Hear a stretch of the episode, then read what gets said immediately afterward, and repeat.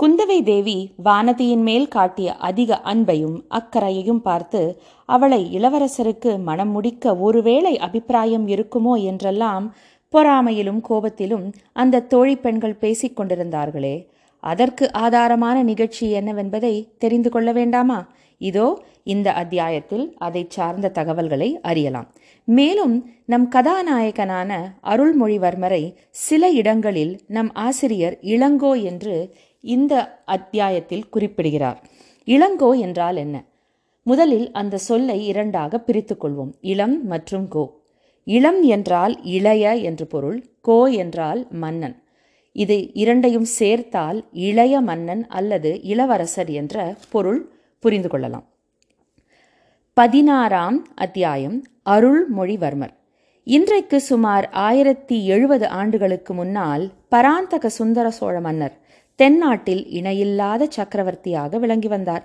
நம் கதை நடக்கும் காலத்துக்கு பன்னிரண்டு ஆண்டுகளுக்கு முன்பே இவர் சிங்காசனம் ஏறினார். சென்ற நூறாண்டுகளாக சோழர்களின் கை நாளுக்கு நாள் வலுத்து வந்தது. சோழ சாம்ராஜ்யம் நாலா திசையிலும் பரவி வந்தது. எனினும் சுந்தர சோழர் பட்டத்துக்கு வந்த சமயத்தில் தெற்கேயும் வடக்கேயும் விரோதிகள் வலுப்பெற்றிருந்தார்கள். சுந்தர சோழருக்கு முன்னால் அரசு புரிந்த கண்டராதித்தர் சிவபக்தியில் திளைத்து சிவஞான கண்டராதித்தர் என்ற புகழ் பெற்றவர். இவர் ராஜ்யத்தை விஸ்தரிப்பதில் அவ்வளவாக ஸ்ரத்தை கொள்ளவில்லை. கண்டராதித்தருக்கு பிறகு பட்டத்துக்கு வந்த அவருடைய சகோதரர் அரிஞ்சயர் ஓர் ஆண்டு காலம்தான் சிம்மாசனத்தில் இருந்தார். அவர் தொண்டை நாட்டிலுள்ள ஆற்றூரில் துஞ்சிய பின்னர் அதாவது காலமான பின்னர் அவருடைய புதல்வர் பராந்தக சுந்தர சோழர் தஞ்சை சிம்மாசனம் ஏறினார்.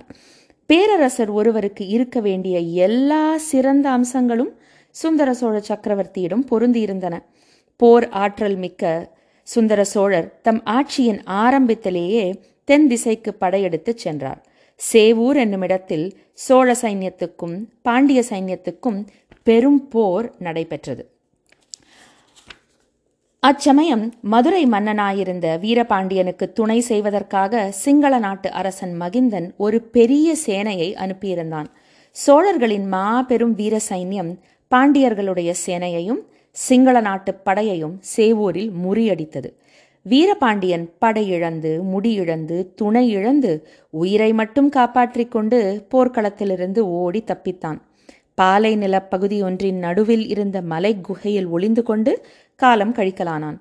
சேவூர் போரில் ஈழத்து படை அநேகமாக நிர்மூலமாகிவிட்டது. எஞ்சிய வீரர்கள் சிலர் போர்க்களத்தில் புகழையும் வீரத்தையும் உதிர்த்துவிட்டு உயிரை மட்டும் கைக்கொண்டு ஈழ நாட்டுக்கு ஓடிச் சென்றார்கள். இவ்விதம் பாண்டியர்களுக்கும் சோழர்களுக்கும் நடக்கும் போர்களில் சிங்கள மன்னர்கள் தலையிட்டு பாண்டியர்க்கு உதவிப்படை அனுப்புவது சில காலமாக வழக்கமாய் போயிருந்தது. இந்த வழக்கத்தை அடியோடு ஒழித்துவிட சுந்தர சோழ சக்கரவர்த்தி விரும்பினார். ஆகையினால் சோழ சைன்யம் ஒன்றை இலங்கைக்கு அனுப்பச் சொல்லி சிங்கள மன்னர்களுக்கு புத்தி கற்பிக்க எண்ணினார். கொடும்பாளூர் சிற்றரசர் குடும்பத்தைச் சேர்ந்த பராந்தகன் சிறிய வேளான் என்னும் தளபதியின் தலைமையில் ஒரு பெரும் படையை சிங்களத்துக்கு அனுப்பினார். துரதிருஷ்டவசமாக சோழர் படை சிங்களத்துக்கு ஒரே தடவையில் போய் சேரவில்லை. அதற்கு தேவையான கப்பல் வசதிகள் இல்லை. முதல் தடவை சென்ற சேனை முன் யோசனையின்றி துணிந்து முன்னேறத் தொடங்கியது. மகிந்தராஜனுடைய தளபதி சேனா என்பவனின் தலைமையில் சிங்களப்படை எதிர்பாராத விதத்தில் வந்து சோழப்படையின் பகுதியை வளைத்து கொண்டது. பயங்கரமான பெரும் போர் நடந்தது. அதில் சோழ சேனாதிபதியான பராந்தகன் சிறிய வேளான் தன் வீரப்புகழை நிலைநிறுத்திவிட்டு இன்னுயிரை துறந்தான். ஈழத்துப்பட்ட பராந்தகன் சிறிய வேளான் என்று சரித்திர கல்வெட்டுகளில் பெயரும் பெற்றான். இந்த செய்தியானது பாலைவனத்தில் மலை குகையில் ஒளிந்து கொண்டிருந்த வீரபாண்டியனுக்கு எட்டியதும் அம்மன்னன் மீண்டும் துணிவு கொண்டு வெளிவந்தான். மறுபடியும் பெருஞ்சேனை திரட்டி போரிட்டான். இம்முறை பாண்டிய சேனை அதோகதி அடைந்ததுடன் வீரபாண்டியனும் உயிர் துறக்க நேர்ந்தது. இந்த போரில் சுந்தர சோழரின் முதற்குமாரர் ஆதித்த கரிகாலர் முன்னணியில் நின்று பராக்கிரம செயல்கள் புரிந்தார். வீரபாண்டியன் தலை கொண்ட கோப்பரகேசரி என்ற பட்டத்தையும் அடைந்தார். எனினும் சிங்கள மன்னன் மகிந்தனுக்கு ஒரு நல்ல பாடம் கற்பிக்க வேண்டும் என்ற விருப்பம் சுந்தர சோழ சக்கரவர்த்திக்கு மட்டுமல்ல. சோழ நாட்டு தளபதிகள் சாமந்தர்கள் சேனா வீரர்கள் எல்லோருடைய மனத்திலும் குடிகொண்டிருந்தது. படையெடுத்துச் செல்ல ஒரு பெரிய சைன்யமும் ஆயத்தமாயிற்று. அதற்கு தலைமை வகித்துச் செல்வது யார் என்னும் கேள்வி எழுந்தது. சுந்தர சோழரின் மூத்த புதல்வர் பட்டத்து இளவரசராகிய ஆதித்த கரிகாலர் அச்சமயம் வடதிசைக்கு சென்றிருந்தார். திருமுனைப்பாடி நாட்டிலும் தொண்டை மண்டலத்திலும் சில நாளாக ஆதிக்கம் செலுத்தி வந்த இரட்டை மண்டல படைகளை அதாவது ராஷ்டிரகூட்டர்களை முறியடித்து விரட்டிவிட்டு புராதனமான காஞ்சி நகரை தமது வாசஸ்தலமாக செய்து கொண்டிருந்தார். மேலும் வடதிசையில் படையெடுத்து செல்வதற்கு ஆயத்தமும் செய்து கொண்டிருந்தார். இந்நிலைமையில் ஈழமண்டல படைக்கு தலைமை வகித்துச் செல்ல சோழ நாட்டின் மற்ற தளபதிகளுக்குள்ளே பெரும் போட்டி ஏற்பட்டது. போட்டியிலிருந்து பொறாமையும் புறங்கூறலும் எழுந்தன. இந்த போட்டியை அடியோடு நீக்கி அனைவரையும் சமாதானப்படுத்தும்படியாக சுந்தர சோழ மன்னரின் இளம் புதல்வர் அருள்மொழிவர்மர் முன்வந்தார். அப்பா பழையாறை அரண்மனையில் அத்தைகளுக்கும் பாட்டிகளுக்கும் இடையில் இத்தனை நாள் நான் செல்லப்பிள்ளையாக வளர்ந்தது போதும். ஈழப்போருக்கு தலைமை வகித்து நடத்த நானே இலங்கை சென்று வருகிறேன் என்றார் இளங்கோ அருள்மொழிவர்மர். அருள்மொழிவர்மருக்கு அப்போது பிராயம் பத்தொன்பது தான். அவர் சுந்தர சோழரின் கடைக்குட்டி செல்வ புதல்வர். பழையாறை அரண்மனைகளில் வாழ்ந்த ராணிமார்களுக்கெல்லாம் செல்ல குழந்தை. ஏன்? சோழ நாட்டுக்கே அவர் செல்ல பிள்ளைதான் சுந்தர சோழ மன்னர் நல்ல அழகிய தோற்றம் வாய்ந்தவர். அவருடைய தந்தை அரிஞ்சயர் சோழ குலத்துக்கு எதிரிகளாக இருந்த தைதும்பராயர் வம்சத்து பெண்ணாகிய கல்யாணியை அவளுடைய மேனி அழகைக் கண்டு மோகித்து மணந்து கொண்டார். அரிஞ்சயருக்கும் கல்யாணிக்கும் பிறந்த சுந்தர சோழருக்கு பெற்றோர்கள் வைத்த பெயர் பராந்தகர். அவருடைய தோற்றத்தின் வனப்பை கண்டு நாட்டாரும் நகரத்தாரும் சுந்தர சோழர் என்று அவரை அழைத்து வந்தார்கள். அதுவே அனைவரும் வழங்கும் பேரையாற்று. இத்தகையவருக்கு பிறந்த குழந்தைகள் எல்லோருமே அழகில் மிக்கவர்கள்தான். ஆனால் கடைசியில் பிறந்த அருள்மொழிவர்மர் அழகில் அனைவரையும் மிஞ்சிவிட்டார். அவர் குழந்தையாக இருந்தபோது சோழ வம்சத்து ராணிமார்கள் அவரை முத்தமிட்டு முத்தமிட்டு கன்னம் கனிய செய்து விடுவார்கள். எல்லோரிலும் அதிகமாக அவரிடம் வாஞ்சையுடன் இருந்தவள் அவளுடைய தமக்கையாகிய குந்தவை. அருள்மொழிக்கு இரண்டு பிராயந்தான் மூத்தவளான போதிலும் தம்பியை வளர்க்கும் பொறுப்பு தன் மேலேயே சுமத்திருப்பதாக குந்தவை பிராட்டி எண்ணியிருந்தாள். குந்தவையிடம் அருள்மொழியும் அதற்கிணையான வாஞ்சை வைத்திருந்தார். தமக்கையிட்ட கோட்டை தம்பி தாண்டுவதே கிடையாது. இளைய பிராட்டி ஒரு வார்த்தை சொல்லிவிட்டால் போதும். அதற்கு மாறாக பிரம்மாவும் விஷ்ணுவும் சிவனுமே சேர்ந்து வந்தாலும் அருள்மொழிவர்மர் பொருட்படுத்த மாட்டார். தமக்கையின் வாக்கே தம்பிக்கு தெய்வத்தின் வாக்காய் இருந்தது தம்பியின் முகத்தை தமக்கை அடிக்கடி உற்று நோக்குவாள். விழித்து கொண்டிருக்கும் போது மட்டுமல்ல அவர் தூங்கும் போது கூட நாழிகை கணக்கில் பார்த்து கொண்டிருப்பார். இந்த பிள்ளையிடம் ஏதோ தெய்வீக சக்தி இருக்கிறது. அதை வெளிப்படுத்தி பிரகாசிக்க செய்ய வேண்டியது என் பொறுப்பு என்று எண்ணமிடுவாள்.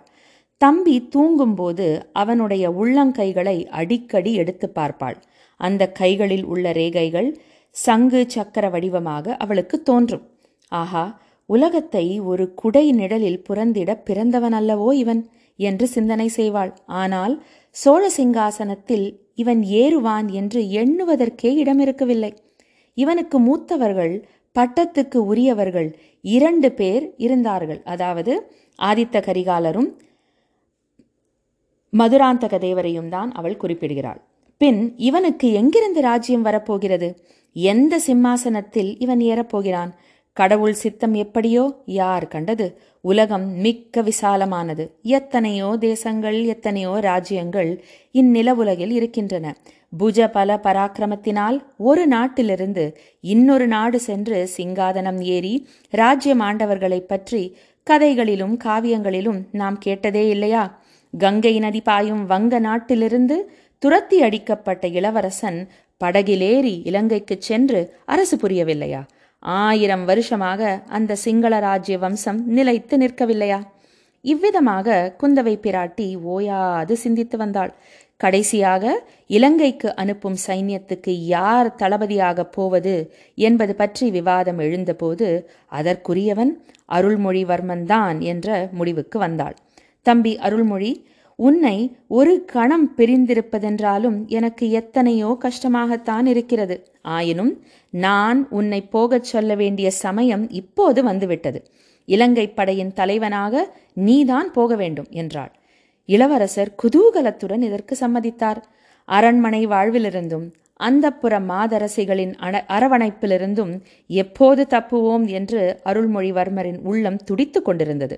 அருமை தமக்கையே இப்போது போகச் சொல்லிவிட்டால் இனி என்ன தடை? குந்தவை தேவி மனம் வைத்துவிட்டால் சோழ சாம்ராஜ்யத்தில் நடவாத காரியம் ஒன்றுமே கிடையாது. இளங்கோ அருள்மொழிவர்மர் தென் திசை சோழ சைன்யத்தின் மாதண்ட நாயகரானார். இலங்கைக்கும் போனார். அங்கே படைத்தலைமை வகித்து சில காலம் போர் நடத்தினார். ஆனால் போர் எளிதில் முடிகிறதாக இல்லை. அவர் போர் நடத்திய முறைக்கும் மற்றவர்களின் போர் முறைக்கும் வித்தியாசம் இருந்தது. தாய் நாட்டிலிருந்து அவர் வேண்டியபடியெல்லாம் தளவாடங்களும் சாமக்கிரியைகளும் சரியாக வந்து சேரவில்லை.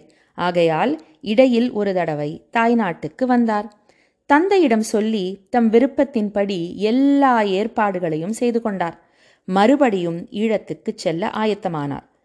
அருமை தம்பியை போர் முகத்துக்கு அனுப்புவதற்கு குந்தவை தேவி பழையாறையின் பிரதான மாளிகைகளில் மங்கள நிகழ்ச்சிகளை ஏற்பாடு செய்திருந்தாள். அருள்மொழி தேவர் புறப்பட்ட போது அரண்மனை முற்றத்தில் வெற்றி முரசுகள் முழங்கின. சங்கங்கள் ஆர்ப்பரித்தன. சிறு பறைகள் ஒலித்தன. வாழ்த்து கோஷங்கள் வானை அளாவின. கலைமகள் கலை கொண்டு கலை வென்று புகழ் கொண்ட காவலன் வாழ்க வாழ்க. மலைமகள் வரம் கொண்டு மலை போன்ற பலம் கொண்ட மன்னவன் வாழ்க வாழ்க. திருமகள் அருள் கொண்டு பொருட்கொண்ட திருவருட் செல்வரே வாழ்க வாழ்க. இயலிசை நாடகம் முத்தமிழ் காக்கின்ற தலைவனே வாழ்க வாழ்க. குடிமக்கள் மனம் போல முடியாட்சி காண்கின்ற கொத்தவா வாழ்க வாழ்க.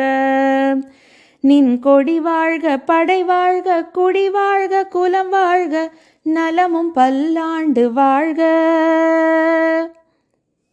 சோழ குலத்து தாய்மார்கள் அனைவரும் அரண்மனையின் செல்ல குழந்தைக்கு ஆசி கூறி நெற்றியில் மந்திரத்து திருநீற்றை இட்டு திருஷ்டி கழி கழித்து வழி அனுப்பினார்கள்.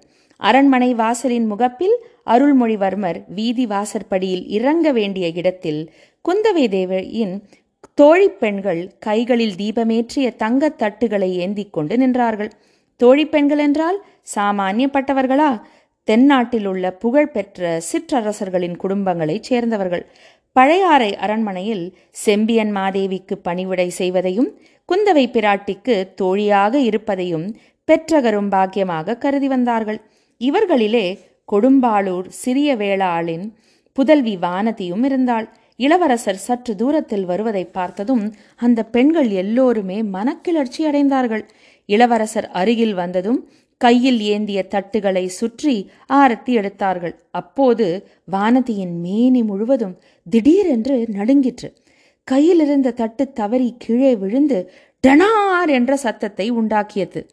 அடடா இது என்ன அபசகுணம்? என்ற எண்ணம் எல்லாருடைய மனத்திலும் உண்டாயிற்று. ஆனால் தட்டு கீழே விழுந்த பிறகும் திரி மட்டும் எரிந்து கொண்டிருப்பதை பார்த்துவிட்டு அனைவரும் நிம்மதி அடைந்தார்கள். இது மிக நல்ல சகுனம் என்றே முதியவர்கள் உறுதி கூறினார்கள். எவ்வித காரணமும் இன்றி பீதியும் கலக்கமும் அடைந்து தட்டை நழுவவிட்ட பெண்ணை பார்த்து புன்னகை புரிந்துவிட்டு இளங்கோ அருள்மொழிவர்மர் மேலே சென்றார்.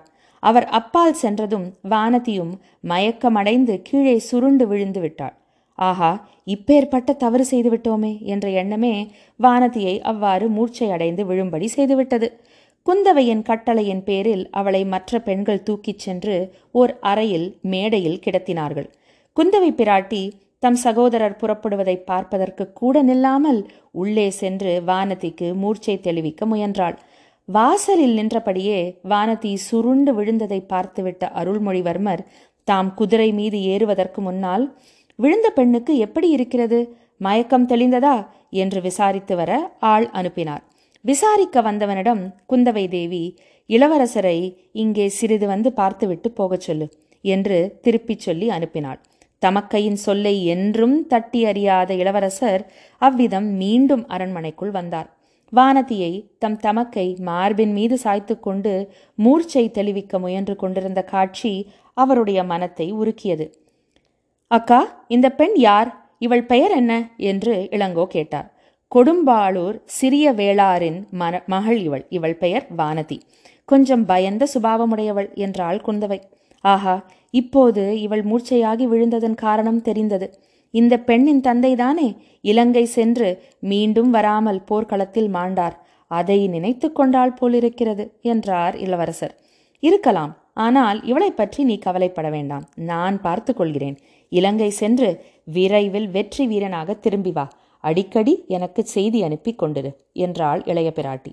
ஆகட்டும் இங்கே ஏதாவது விஷயம் நிகழ்ந்தாலும் எனக்கு செய்தி அனுப்புங்கள் என்றார் இளங்கோ.